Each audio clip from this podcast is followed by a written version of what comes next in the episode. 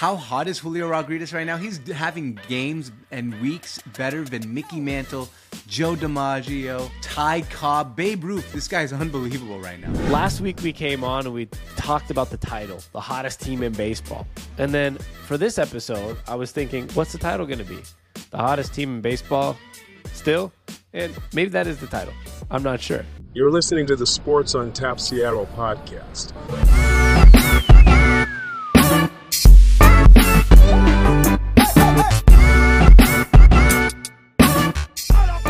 Welcome in to today's show of the Sports on Tap Seattle. Today, this episode is a Mariners-centric podcast, and in a few days you will see a Seahawks one on the feed.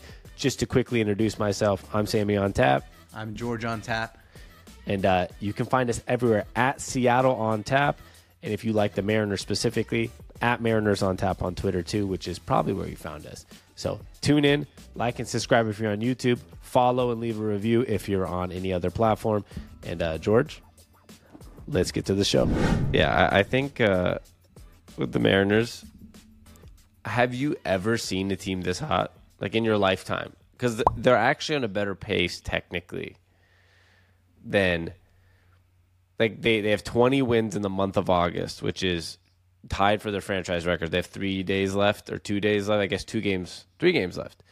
Until if they win one more, it's the most wins they've ever had in a month, which is a better pace than the two thousand one team. So it is maybe the hottest team we've ever seen. Yeah, I mean, for one stretch, one month since, or even two months almost since July, I would say this is the hottest team in history of... Well, I mean, I've seen, I don't want to say the hottest team in history of baseball and be hyperbolic here. Um, one thing, though, I've like really, it's interesting to me is like last year I thought, okay, fourteen game winning streak. It's not going to get hotter than that. Can you get hotter than fourteen wins in a row? And somehow we've outdone ourselves and we got hotter than a fourteen game winning streak. Yeah, because the fourteen game, like this year, it, it, even though we didn't hit fourteen games, I think we had two back-to-back eight game winning streaks with the exception of like a loss in between. Um, right now we're on a three game winning streak and four game winning streak. Actually, if we finish two more off on the A's, that's a, another six game winning streak. Um, we, we're talking about a team that can Unreal. essentially potentially go twenty-two and like four, twenty-two and five in a month of August. And that's hotter than fourteen games. And that's as hot as you can possibly get in like sports. And so I'm, I'm just, I don't know. Our last podcast, which was last, I think it was six or seven days ago, um, our last Mariner-centric podcast was titled The Hottest Team in Baseball. And, like, I was thinking about before our episode today, what am I going to title this? And I was like, huh. The, like, hotter, the, the hotterest. The team hottest in. team in baseball gets hotter. And right. it's it's literally what it is, or it's, Or which I, I'm going to bring up pretty soon here is the, like part two of it is also that our best player, Julio Rodriguez, is becoming the hottest player in baseball and like the best player in baseball as of right now outside of Shohei Ohtani maybe. But like he is like blossoming into this, the year two guy that you would hope, right? There's always either the sophomore slump or the guy taking the next step. And he started off with the sophomore slump, turning it into a... taking a next step. But before I actually move on there, it's just funny because those are the two things that crossed my mind. Last week, our episode was about hottest team in baseball. Like, is this going to stop? And like this week's episode is almost like, uh, is this the exact same thing? Because yeah. they just haven't stopped. They lose yeah. a game here or there every week. One. Like, and it's like, that's it. Yeah, I mean, and a lot of people say, oh, okay, the last like week or so, the schedule has been soft. And it has, right? But you only can play the teams in front of you, and despite a soft schedule, no one just wins every single game. Like, still, you play the teams in front of you, even if you're playing good teams. This team, the way they're playing, it doesn't matter who you're playing. The way we're hitting the ball doesn't matter who you're playing. The team is just really damn good, and like you said, Julio, I mean, do you want to talk Julio now, or do you want to get to Julio later, or you want to talk about the team right now? I want to talk about the team still. Okay. Because... let me just add something to what you said. And I agree that it was an easy schedule. Uh, but one thing that I think gets underplayed is that despite it being an easy schedule, there still were like contending teams. Like, if let's just go through the month of August, the Red Sox is who we started off with, who was a contending team. or like contending as in like they're four games out of the playoffs, like they're trying to make the playoffs. Yeah. The Angels, who we swept, were a team that just came off a deadline where they were absolute buyers, right? Like, yes. Like they were trying everything to keep Shohei Ohtani there and do everything to win. The Padres, we won two games against them. Despite them not looking great, they do have like five superstars. The Orioles, which was the one we struggled with the most, we went one and two against the Orioles, are the best record in base in the American League. And let's not forget that that series went to extra innings two out of the last three games too. So we're right there with them. It's not like we lost the games by some insane margin. It was literally like, you know, inches, not feet. Yeah, and we also had like a one nothing loss on Felix Hernandez Hall of Fame night just because like they did they picked the wrong day to do Felix Hernandez, you know. Hall of Fame night, of course it's a one oh loss. We were right there. I think that it was a pretty optimistic feel coming out of that series, even though going we were going one and two, right? Right. Like it wasn't like a gosh, uh oh, like it's over. Uh, Kansas City was actually weirdly hot at one point too. The Astros was a sweep. Which, whatever. Then we played the White Sox, the Royals again, now the Athletics. But there was a couple series in there. Like an Astro sweep is pr- pretty pivotal to the fact that we're now first place in the division. Right. Uh, winning games, like a sweep against the Angels, kind of kicking them out of the race was pretty pivotal. pivotal. And a good series against Baltimore was just a testament to the team. I mean, at the end of the day, there's only going to be... There's only going to be like eight or nine good teams a lot of times in the M L B. The majority of teams are outside the playoffs, like, and not as good. So, like you said, that's just the schedule we had. And despite having some easy games, we still were able to go in there and win some games against the Red Sox, win a game against the Orioles, sweep the Astros on the road, which to me is the most pivotal part of this entire month, regardless of the streaks or anything, is we did some things that are good statements. Yeah, Sammy. And what, one thing, though, you said we kicked uh, the Angels out of the race. But I also feel like we kicked ourselves into the Ohtani race with that series. And I know it sounds a little far-fetched for a lot of people, but now I, it sucks, right? This really does suck that Ohtani has a torn U C L. But that's going to bring his price down a little bit. And bringing in someone like Stanton, our ownership, who... He's not the richest owner in the world. Bringing from Ohtani from being a seven, maybe six, seven hundred million dollar player down to a four hundred million dollar player, might might even have put us in the sweepstakes a little bit more. I I love this theory. There, there's there's two sides to this theory, right? Because at the end of the day, I think his value is the exact same, not uh, contract value, but his like uh, annual. Yearly value. I think he's going to get paid the same amount per year, but like you said, that might be, you know, that fifty million dollar a year for eight years instead of twelve because of, oh, are you going to pitch much? Are you going to do this? But he's still going to get the largest contract ever yearly, which means at the end of the day, I most so, likely too. John Stanton. There's not. I don't even know if it's a think so. Like at the end of the day, there's no way he makes less than what like Trout made on his last contract or Soto is looking for. He's Shohei Ohtani. Even if he doesn't care, his agent's going to be like, you're taking the biggest contract of all time because, like, you're Shohei Ohtani. You are the, literally the best player we've ever seen. You know, I kind of feel like Ohtani's contract is going to be one of those contracts where it's eight years, five hundred million dollars, let's say, but he has outs in year three, four, five, six. Like, he controls his destiny every year. If he wants to opt out, that's kind of how I feel it's going to be. Yeah, I mean, that's obviously a theory that's I, I'm pretty sure. I don't. I know that's not just your theory. No, like, no, it's that, not that's my a theory. theory that's been yeah. floating around. Yeah. Everyone's saying because he wants to always find a competitor, be able to compete.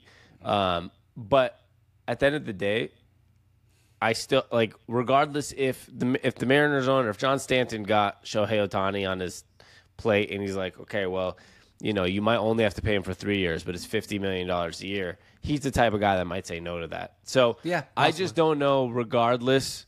Now, I love the Shohei Ohtani dream. Because and I'm gonna I'm with you. Like I'm going to also personally stick to it and B S myself.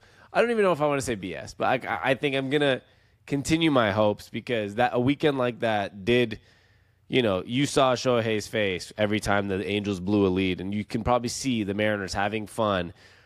Shohei Ohtani has a lot of connections. We've talked about it. Yep. He's his, his trainer uh, is a born and raised Mariners fan.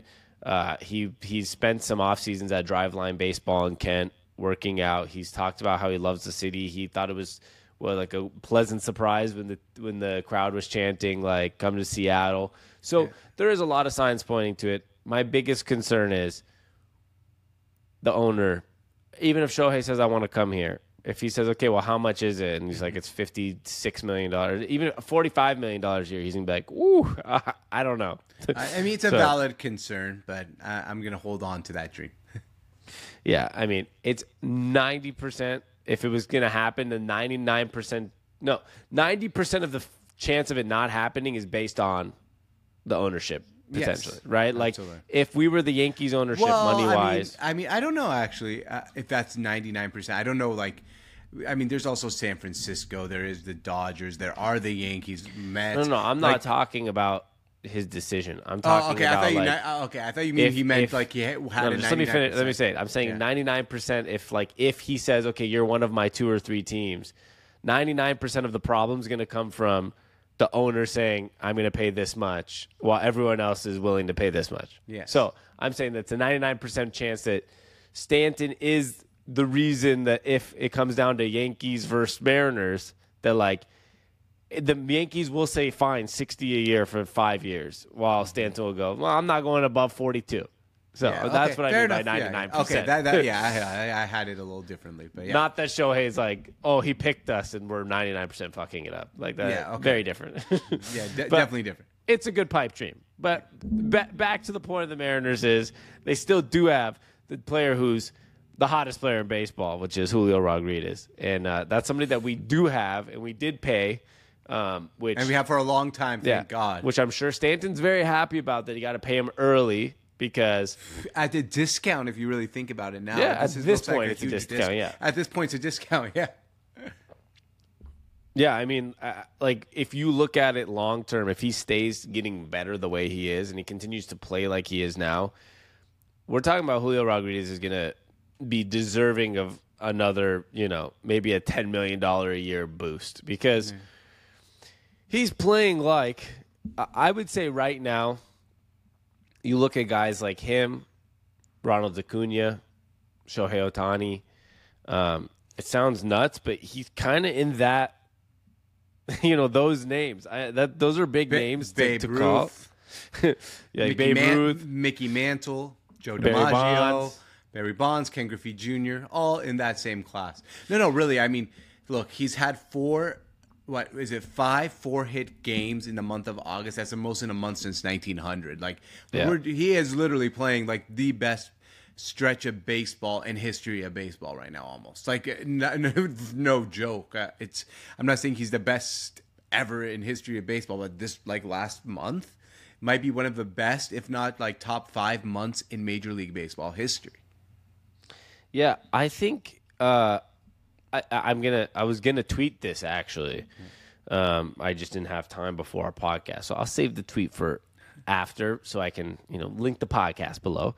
But we because we're talking about Julio Rodriguez is, is I was going through his last seven, fifteen, thirty today, and every night I go through it. Like I've been going through it. It's a just a st- stupid obsession I've had recently is going through.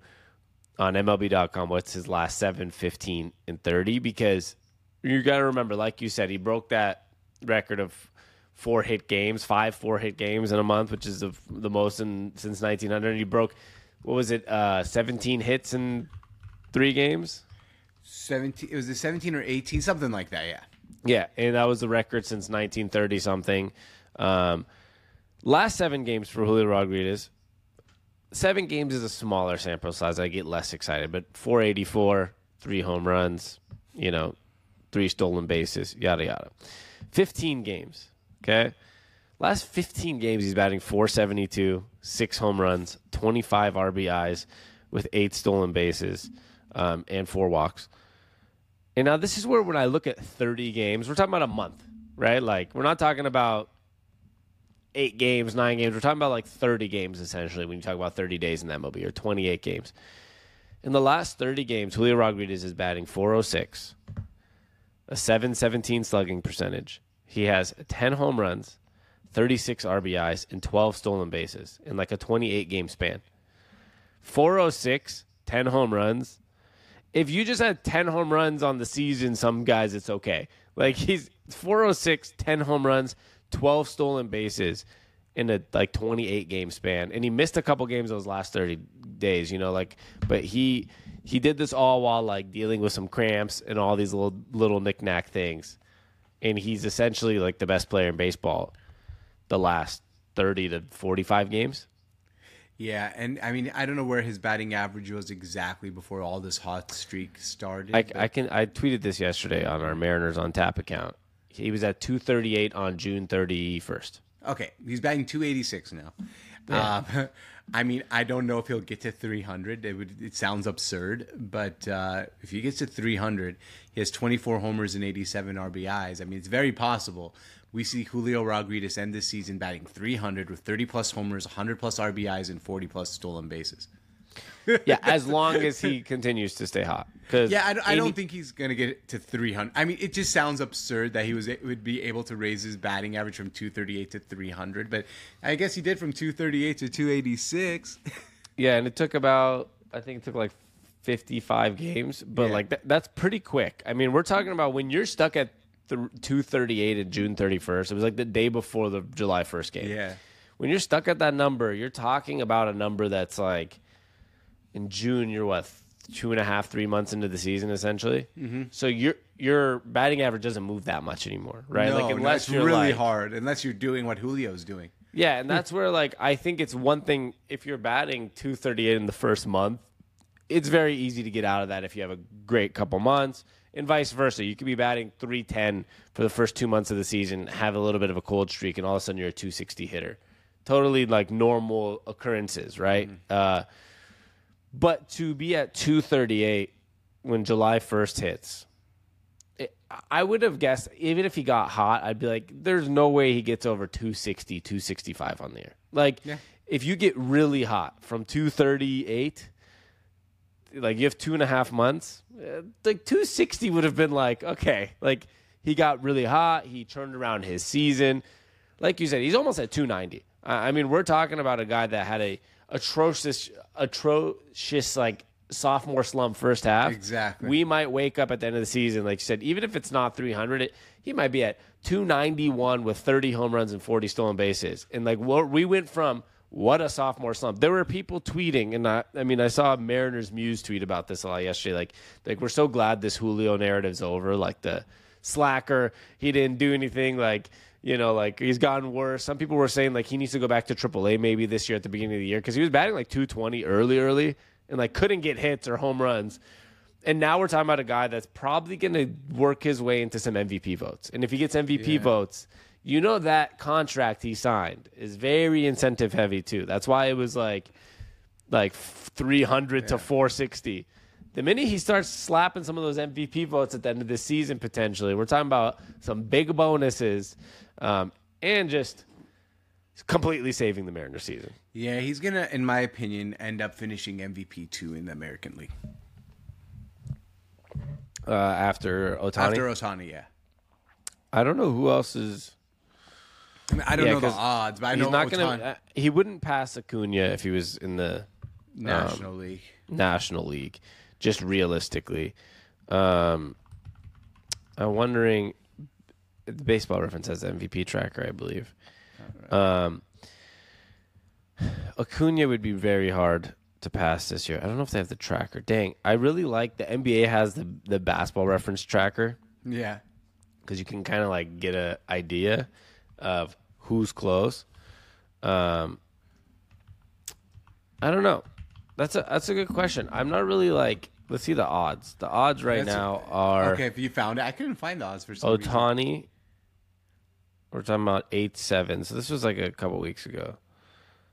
Ohtani dropped heavily at one point. Okay, I got it as of today. Oh, God, why do Tucker, I only have the Corey National Seager. League and not the American League? Where can I find the American League?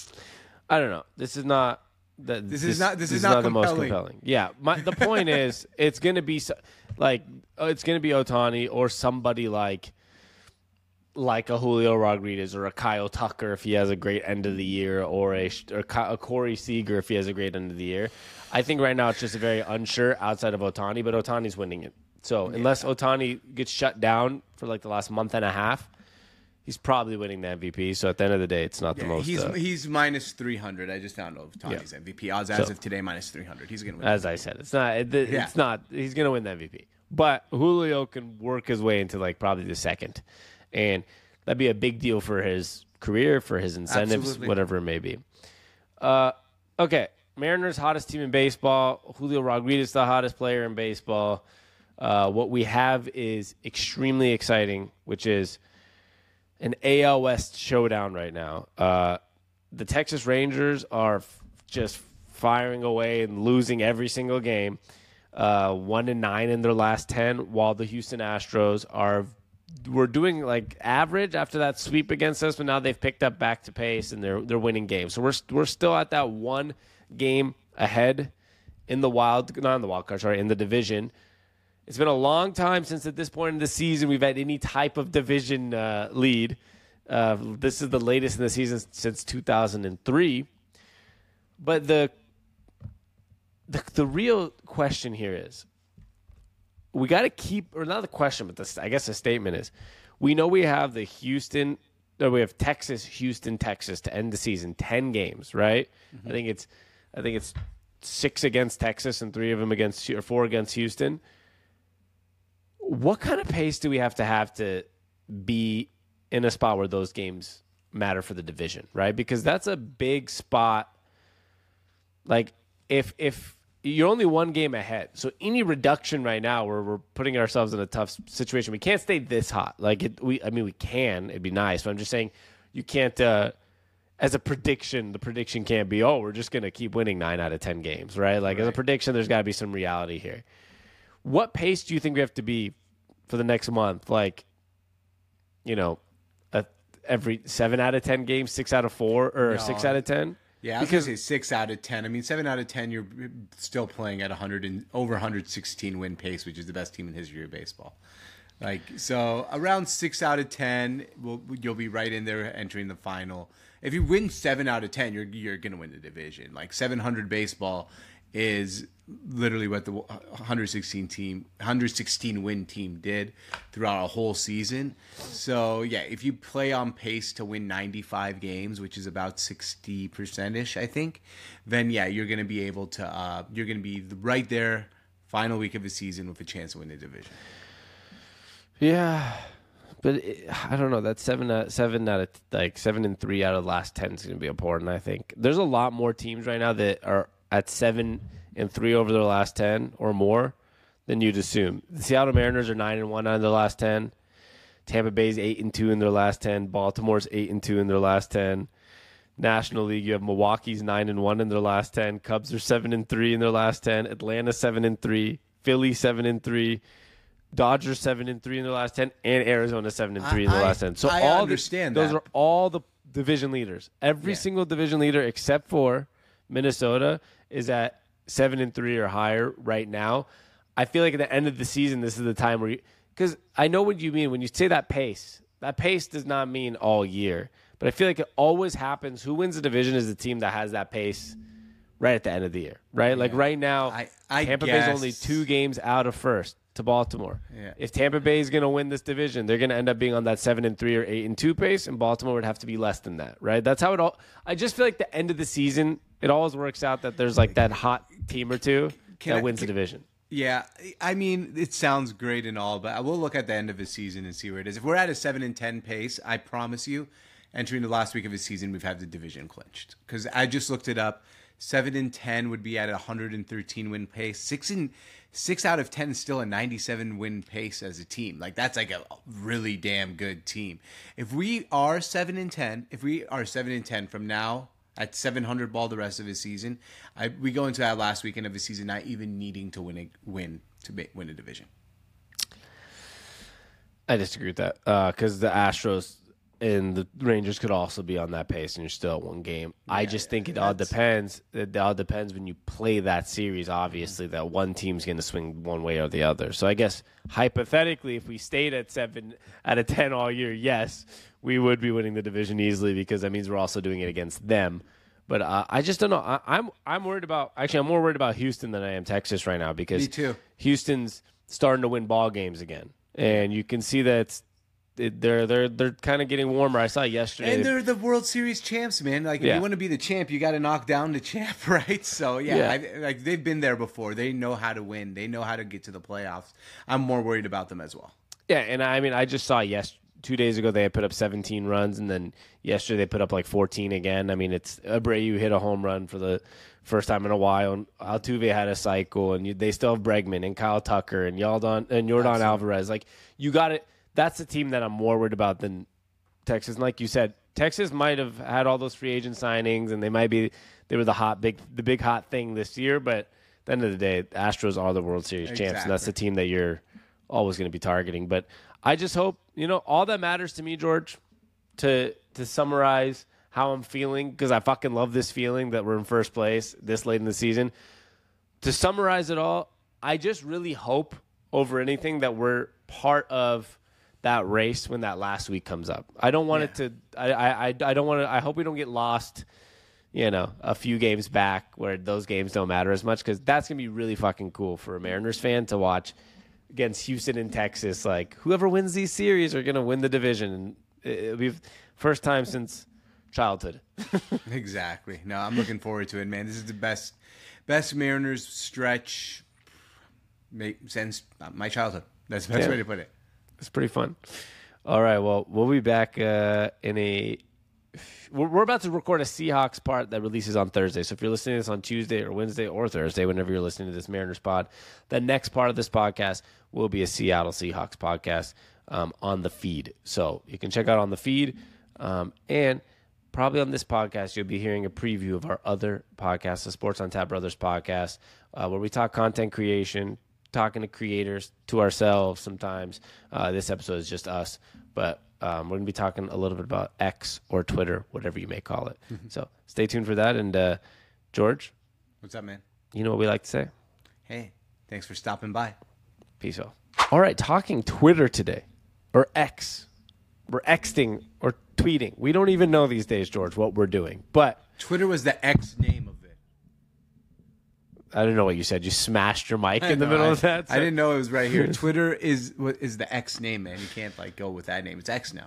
I, I like the start to this podcast. What we got was we got some mic smash. Uh, we man. got we got some some. I don't even know. I don't even know where we were starting. I didn't even know where I was going with the beginning, but here we are, and uh, we're talking about X Twitter, whatever Twitter X, creating niche pages for growth. Now, I think uh, for those that need some background context or some context is here at the Sports on Tap, what this podcast or this page is. Today's a really short podcast version, but it's a, mostly a video.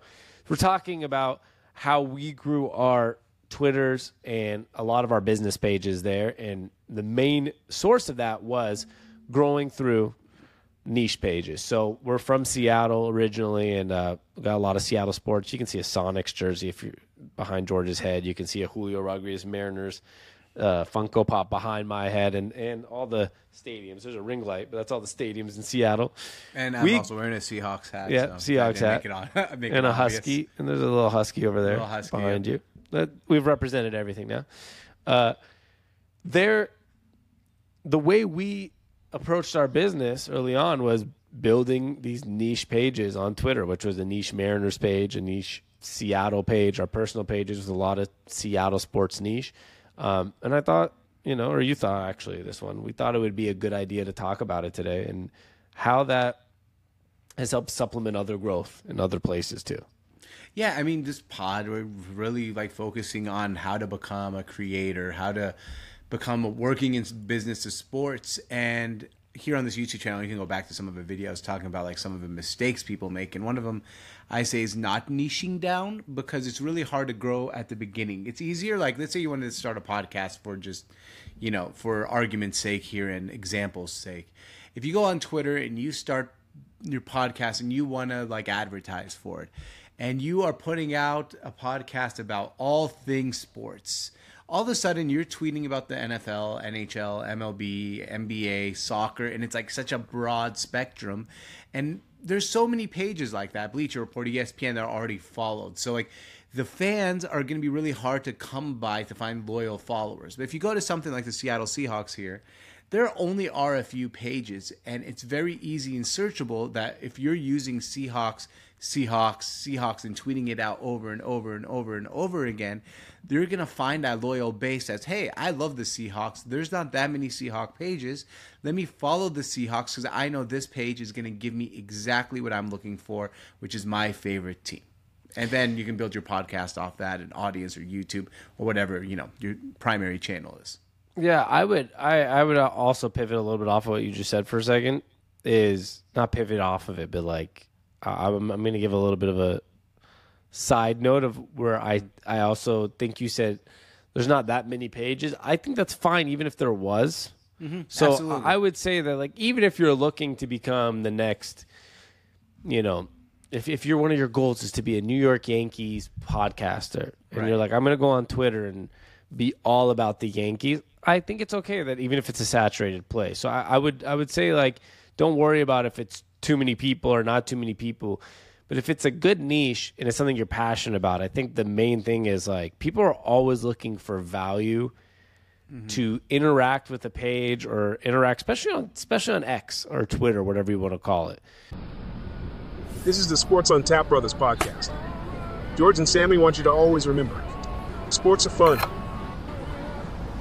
Let's rock.